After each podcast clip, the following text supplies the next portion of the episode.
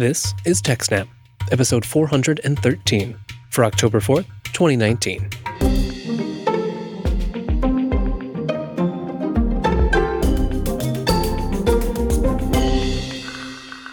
Hello and welcome to TechSnap, Jupiter Broadcasting Systems, Network, and Administration podcast. My name is Wes, and of course, I'm joined by Jim. What's up, everybody? I think it's safe to say that the summary of today's episode is times they are a changing, although sometimes slowly. More on that later in the episode. To start things off, it's October now, and September was kind of a big month for DNS over HTTPS, or DOE.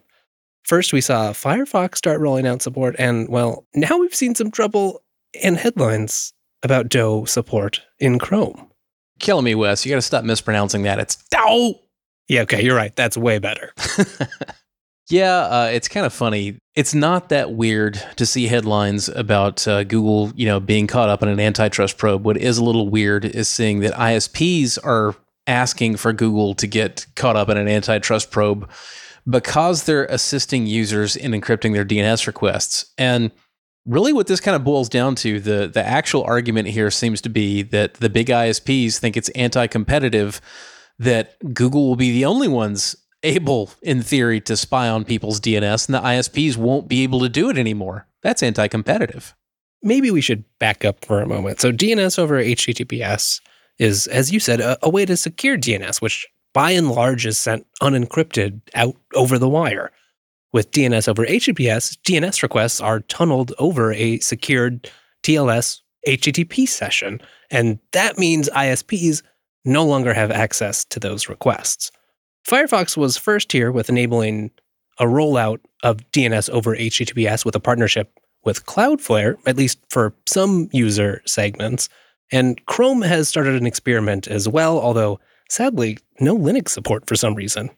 To add some context here, so far you're probably not using DNS over HTTPS. Mozilla is rolling it out to a small section of users in the US. And for Google, well, it's kind of complicated, Jim.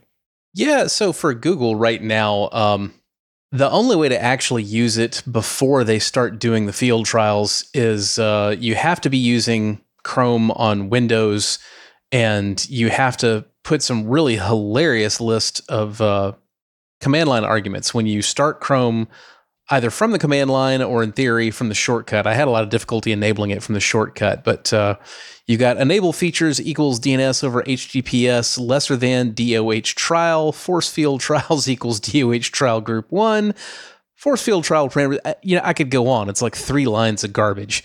However, beginning with Chrome 78, uh, users will start getting automatically enrolled in the DOH experiment unless they have opted out of it. Now, you can opt out by modifying the Chrome flags DNS over HTTPS flag, or you can just use a DNS provider that isn't in Chrome's list of blessed DNS over HTTPS. Now, obviously, that's going to include Google's own 8.8.8.8 resolver and Cloudflare's 1.1.1.1 it will also include DNS.SB, CleanBrowsing, OpenDNS, and Quad 9. There's some interesting differences here. So far, Firefox has been partnered with Cloudflare. And of course, you can substitute your own DNS over HTTPS server if, if you happen to have one. But Google's got a wider list so far and seem to be proceeding with a little more caution. You know, Wes, I feel like we're kind of starting to get off topic, though. I mean, wasn't the topic that we started off on, you know, why ISPs want Google to get antitrust probed?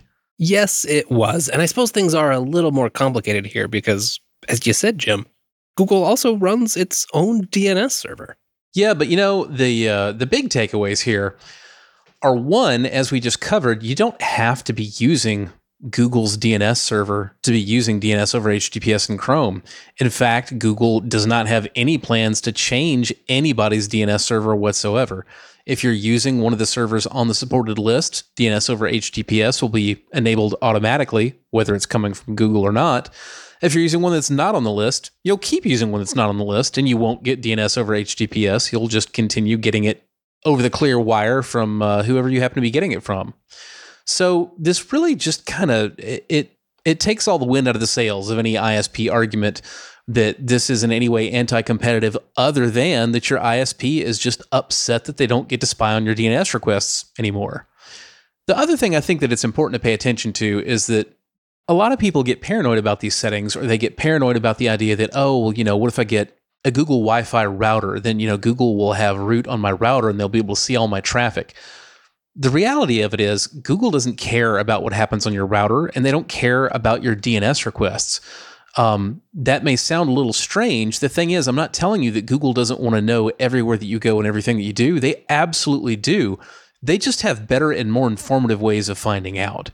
Pretty much every site on the internet has, you know, Google Webmaster Tools and AdSense and you know a, a, million other things fonts.gstatic.com you name it. All this stuff is going back to google and they can they absolutely can see where you are going and what you're doing by use of these scripts that are embedded from all these pages. Whereas by contrast if you go to reddit.com r dogs and reddit.com r cats your DNS server doesn't know which is which. It doesn't know whether you went to dogs or cats. It just knows that you went to Reddit. The same thing is true for your router. Your router doesn't know which URL you went to because all that's you know it's tunneled in the uh, the end to end encryption involved in HTTPS itself. So it's not actually that useful. That's a good point. point, and you know it's also maybe important to remember that Google has a legitimate interest in a secure internet because they make a lot of money from people using the internet, and you need some trust there. I'm curious, Jim, will you be enabling DNS over HTTPS on your systems anytime soon? Uh, so I, am not really going to be going out of my way to. I will be perfectly happy when uh, Firefox and Chrome both roll it out, and you know I get caught up in that automatic default because I am already using 8.8.8.8 and 1.1.1.1 as my DNS providers most frequently. I mean, when I'm really concerned about the privacy of my DNS requests, everything's rolling, you know, out of the untrusted local environment over a WireGuard VPN anyway, so it's not that big of a concern for me.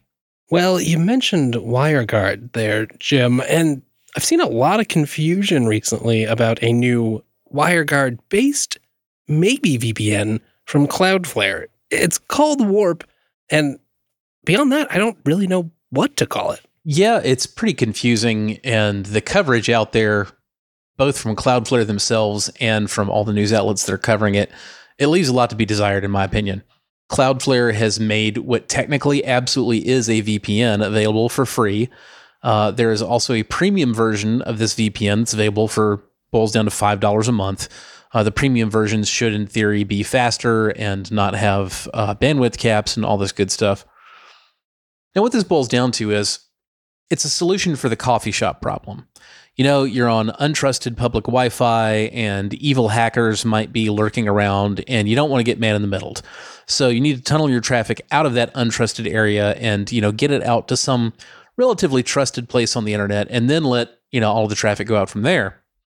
Now, Cloudflare is solving that problem with Warp. You absolutely can escape the coffee shop and you can get onto Cloudflare's network. And all of your traffic does go over Warp, and Warp itself is at the end of the day a WireGuard VPN. Everything's fully end to end encrypted. Now, the big thing that Warp is not, it's not an anonymization service. A lot of people think, you know, a VPN, well, that's what I do when I go to, you know, download my torrents, right? Yeah. Um, that's what I do when I'm going to do some shady stuff that I don't want to get traced back to my IP address. Now, technically, that's not what a VPN is anyway. Uh, it's possible to use, particularly a third party VPN provider that pledges not to log your traffic and all that. You should have a lot of end user connections all originating from one big box with the same IP. So you, you can't really tell who's who. Yeah, and you know another function is uh, region shifting. If you have a uh, if you have a third party VPN, it may offer you, you know, hey, do you want to come out of a UK endpoint or a US endpoint or a Dutch endpoint or whatever, and you may be able to get a different selection of streaming TV from a service you have a subscription to, something like that. But uh, Warp has no interest in hiding your shady doings on the internet or in allowing you to watch British television all Warp is for is solving the coffee shop problem. So, for one thing, Cloudflare warns you that your IP address absolutely will be logged and saved for two years for everything that you do on Warp. Also, and this gets technically a little bit weird, um, all the websites that you visit, they although they probably won't see your IP address, They can if they really want to, because Cloudflare is using a service called MM Proxy to actually embed your real IP in the TCP headers of every connection that you make over Warp. Now, most websites aren't really going to know that's happening. It's not something that you would see in like Apache server logs. You would actually have to be monitoring the TCP network stack itself from like the IP tables level to see these things. But nevertheless, your original IP address is right there for anybody who wants to see it. And if the site you're browsing to is Cloudflare enabled, it may be easier for those sites to access that, that information. But again, at the end of the day, the, the real answer here is Cloudflare is happy to help you escape the coffee shop or your sketchy ISP, but they are not happy to hide your own shady doings from anybody else. If you're curious about Warp, it's integrated with Cloudflare's DNS app 1.1.1.1 and interestingly is using WireGuard under the hood. That's kind of cool. You know, Wes, I do want to add, we've been pretty flippant about that if you're up to no good. Um, you know, one of the reasons that a lot of people want to anonymize their traffic, it is not in any way that they're actually up to no good. There are a lot of people who are unfortunate enough to live under oppressive regimes where, for example, their own sexuality might lead to their death if exposed. Um, any of you folks want to make it very clear we do not believe that you're up to no good, but you also should not use Warp. It will not anonymize you, it will not keep you safe. Yeah, that's a great point. There's plenty of reasons to want to keep yourself private. And for that, you'll have to use another service. Speaking of Cloudflare, they had another announcement last month, and that's support for QUIC and HTTP 3. This is more in our theme of the times they are changing. It seems like just the other day we suddenly had HTTP 2 and SPDY out there, and now it's time to change things yet again. You know, I got to be honest, Wes, for most of us, we probably don't really care whether it's HTTP 2 and SPDY or HTTP 3 and QUIC. What it really boils down to is, you know, everybody's playing with new technologies to figure out on the actual thing that, you know, we undergo the enormous effort of migrating away from HTTP 4. Yeah, that's true. For the most part, these changes end up just being integrated into browsers, and unless you go looking for it, you probably won't notice. And it's also true that developing a new network protocol and getting everyone to go switch and adopt these new things, well, it takes a lot of work and you want to make sure it's worth the investment. When I saw this announcement, I was kind of curious, you know, just how easy is it to go start using some of this tech? Might I stumble into it if I, you know, run an up-to-date browser? And it seems like right now you, you kind of have to work for it. Jim, you were doing some experiments on this Right now, QUIC is mostly implemented in a very few places on uh, Cloudflare and a couple other people's backends, but um, it's kind of like Wi Fi 6. It's pretty easy to go out and buy a Wi Fi 6 router. It's considerably more difficult to you know get Wi Fi 6 client devices, you know, phones, laptops, what, what have you. QUIC is a lot like that. If you want to play with quick access to you know one of these few services that actually supports it right now, well, first, you're going to need either the Canary build of Chrome, or you can build a copy of curl uh, from the Git repo from master. Uh, or you can actually build a, a, tool called Quiche that Cloudflare provides, but you're going to need a working Rust development environment to get all that going. Yeah, it's pretty funny. I was looking at the list of available tools and I was like, oh, wow, yeah, there's a surprising number here. And then, like you said, under each one, it's basically the latest, unstablest build that you can find.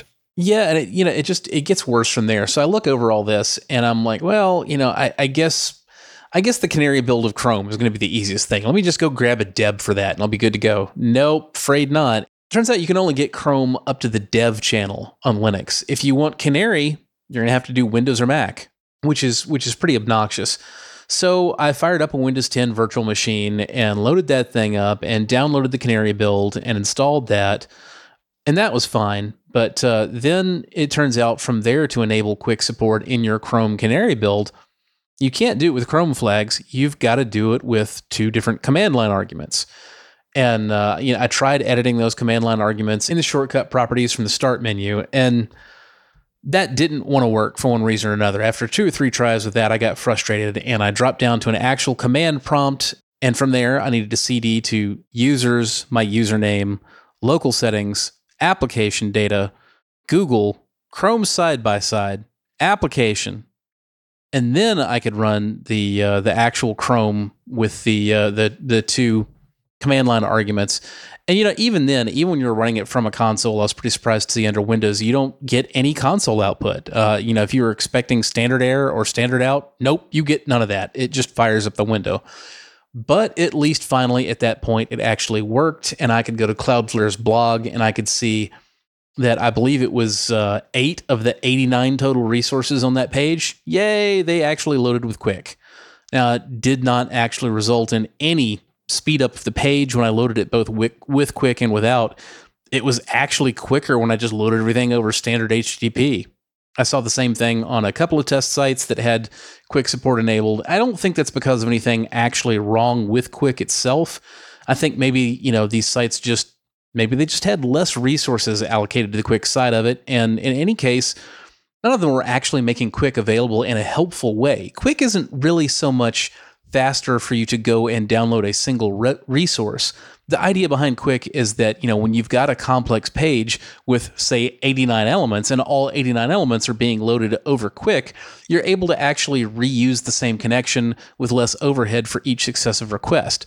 But when only like 10% of the resources on the page are loaded with QUIC to begin with, it can't help much. Yeah, it's definitely early days, and the same thing is true for Cloudflare's implementation. So You can go get it enabled on your site, but doesn't support everything just yet, including things like zero round trip time resumption, which is some of the fancy features supported by QUIC and the new Shiny stuff.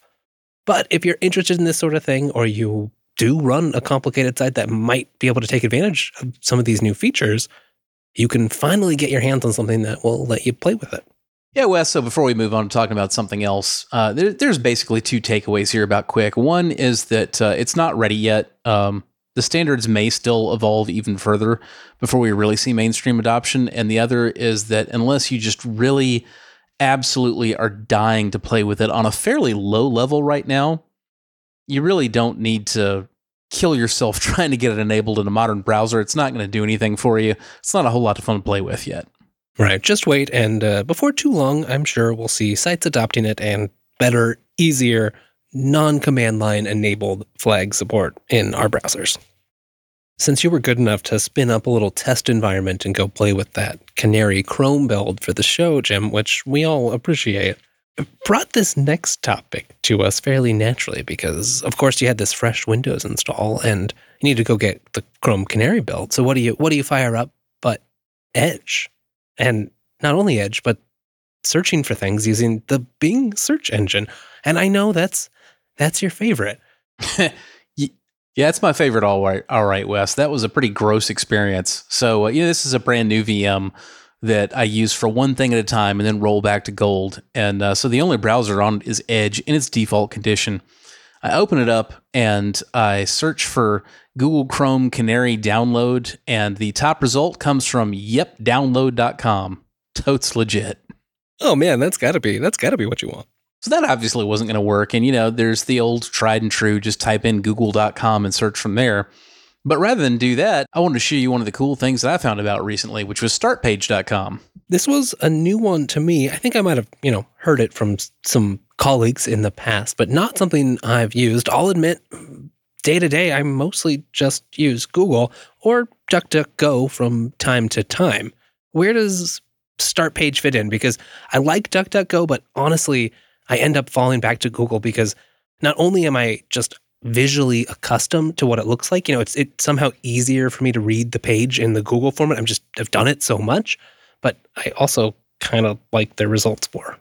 I got to be honest, I haven't used DuckDuckGo enough naturally to really have a good feel for, you know, whose results I like more, but um, you know, I just I have the issue a lot of the time that I I don't just want to get the thing I'm looking for. I frequently I want to get basically the same set of results that, you know, you would expect a typical person to get. And as we saw, you know, switching from Google to Bing and, you know, instead of getting a direct download to, you know, Chrome Canary, getting a link to yepdownload.com.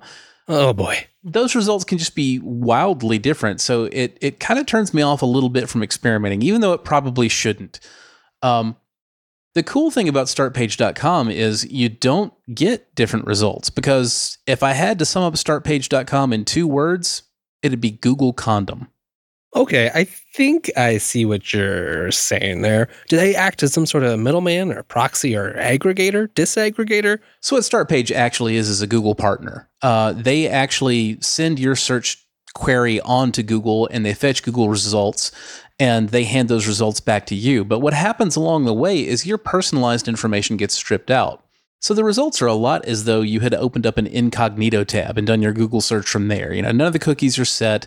You're not getting personalized results that Google thinks are, you know, what you want to hear or what you want to see. You're getting a, a very generic set of returns. Now, some people might see that as a disadvantage, but, you know, again, if you're ever concerned with, you know, I just want to get a neutral set of returns, that's pretty cool also if you know maybe you don't want google to know everything about all the things that you personally as a quantifiable individual are interested in, StartPage can help there as well. Because again, all those identifiers stripped right out. I gave it a quick test just as you were explaining there, Jim, and something I noticed right away is this anonymous view link. What makes that different? I mean, it sure seems handy. That is really handy. The uh, the anonymous view, I mean, in one sense, it's nothing special. It's a simple web proxy and you know as anybody who's been around the internet for a while knows web proxies are everywhere. They're all over the place. But you know they're kind of a pain in the butt to use right? Uh, a lot of places have them blocked and frequently you might need to install something or you know find the one that's working today or whatever. Well the anonymous view on Start Page there's a link for the anonymous view of every result that comes up and if you click that it just much like your search results got proxied through google whatever page you're going to also gets proxied through start page So it's a quick anonymous view that uh, you know is maybe a little bit better than going through an incognito tab or what have you. Because again, everything you know your your IP address is not getting associated with it. Nothing. It's just all getting filtered through start page itself. It's pretty easy to tell that the people behind start page care a fair bit about privacy by default, if you want to save your settings, it stores it in an anonymous cookie. But they also just offer all those settings in a handy URL so you can make a bookmark and not have to worry about a cookie at all. That is pretty cool. StartPage also offers a uh, they offer an email service called StartMail, which is also privacy focused. I have to be honest, I don't know a whole lot about it, but you know, I, I did like what I found out about StartPage itself. Um, I actually spoke to StartMail's founder for a little while, and uh, the company's based in the Netherlands, and uh, I feel like they clearly do take privacy very seriously. It's a privately owned company. Uh, they don't, so they don't need to worry about you know uh, maximizing revenue for shareholders or anything like that. And uh, yeah, it's worth checking out. Well, I think you've just added a new tool to my tool belt, so thank you very much, Jim. Oh yes, one of the things that StartMail includes is disposable email addresses. Just create a temporary one, use it, and throw it away. That is super handy. And kind of like with proxying, you know, those are services that exist, but many of them feel a little sketchy, honestly. So it's nice to have things that are a little more on the up and up.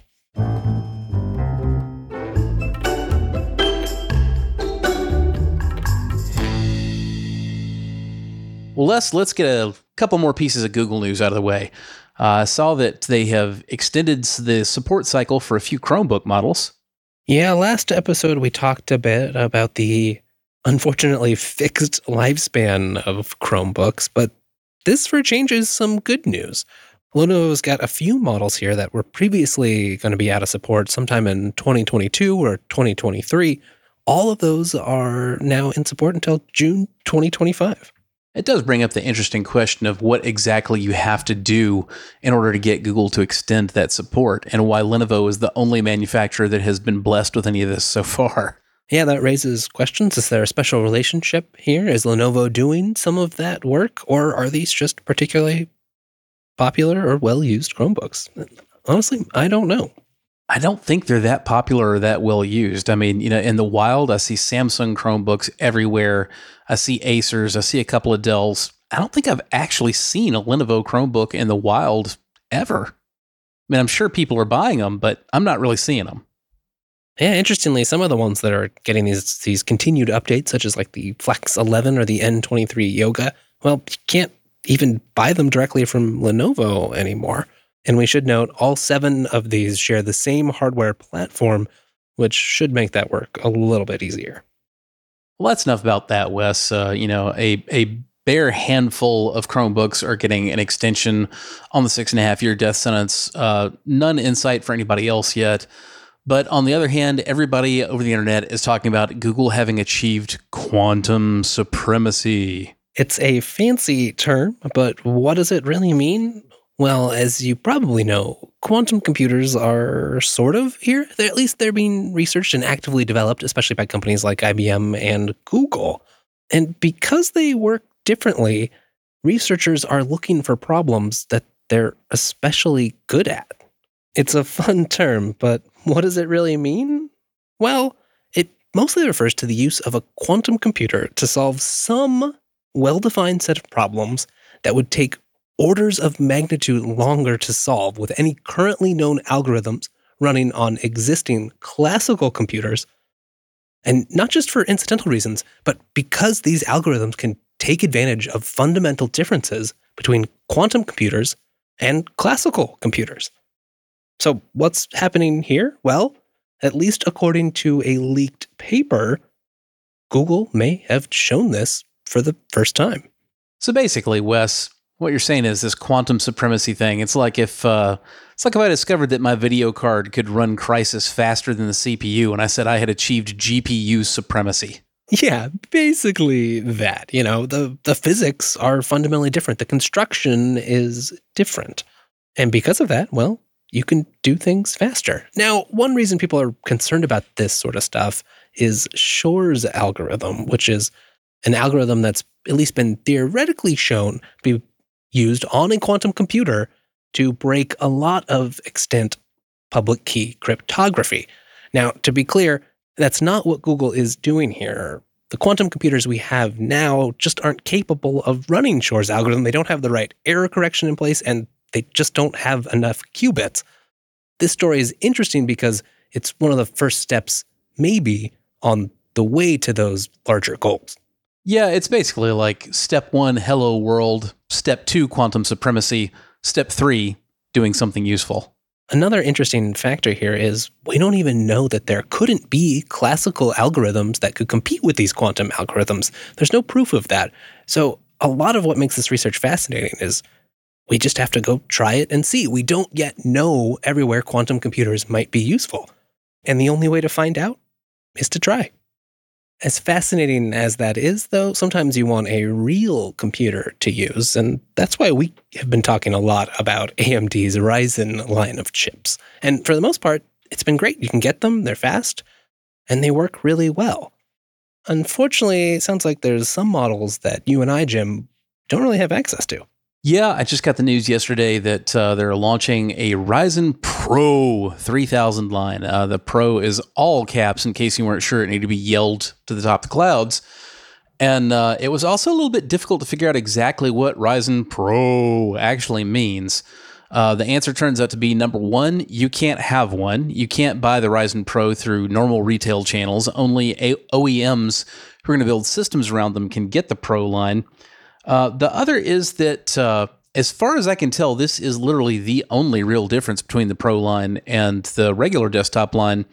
It includes a feature called AMD Memory Guard. And Memory Guard, although AMD themselves hasn't tried to tie the feature to EPYC's SME, it looks to me like it's exactly what it is. Uh, it's transparent, full memory encryption that the operating system doesn't need to know anything about, and it protects you from all the same things in all the same ways that SME does on EPYC processors. Right. You can go listen to our coverage of that if you want to hear us gush over just how cool that can be. And yeah, I will mention also that uh, the Pro line. It's the complete Ryzen line, all the way down from the Athlon 300 GE, all the way up through the Ryzen 9. There's a Pro version of pretty much everything. There's a Ryzen 3, a Ryzen 5, a Ryzen 7, a Ryzen 9, uh, and there's actually a couple of them on the uh, the threes and the fives because there's a high power version and a low power 35 watt TDP version of each. Are there any other key differences here? I mean, I'm already a little sad that I can't get one, but as far as I can tell, there is no other difference. Um, AMD has a lot of war garble about the quote GuardMI unquote technology built into it. Uh, GuardMI is spelled with an I on the end because of course it is. Of course. And you know they have some reasonably shiny infographics and whatnot.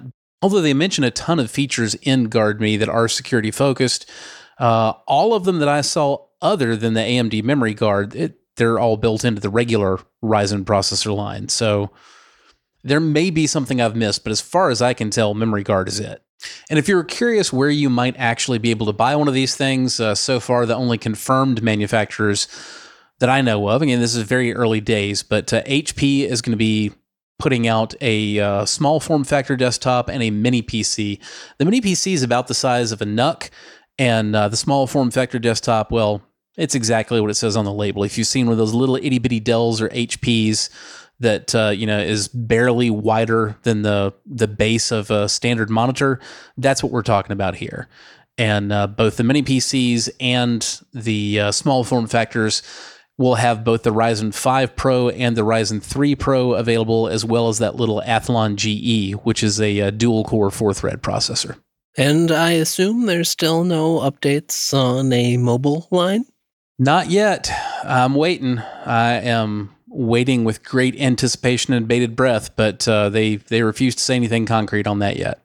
Well, we'll just keep waiting together. But don't worry, when there is news, we'll surely cover it here on TechSnap. And if you don't want to miss that, well, the easiest way is just go to techsnap.systems and find all the links to subscribe. We've got an RSS feed, and of course, we're in all the ways you might want to get a podcast. You can also find easy ways to get in touch with us and our whole back catalog, plus show notes for each episode if you want to find out more about anything we've talked about today. For more Jupiter Broadcasting episodes, well, that's jupiterbroadcasting.com. And for more of Jim or myself, well, we're both on Twitter. I'm at Wes Payne, and Jim, you're? I'm at JRSSNet. That's it for this episode. Thank you all for joining us. And of course, we'll see you right back here in a couple of weeks, everybody.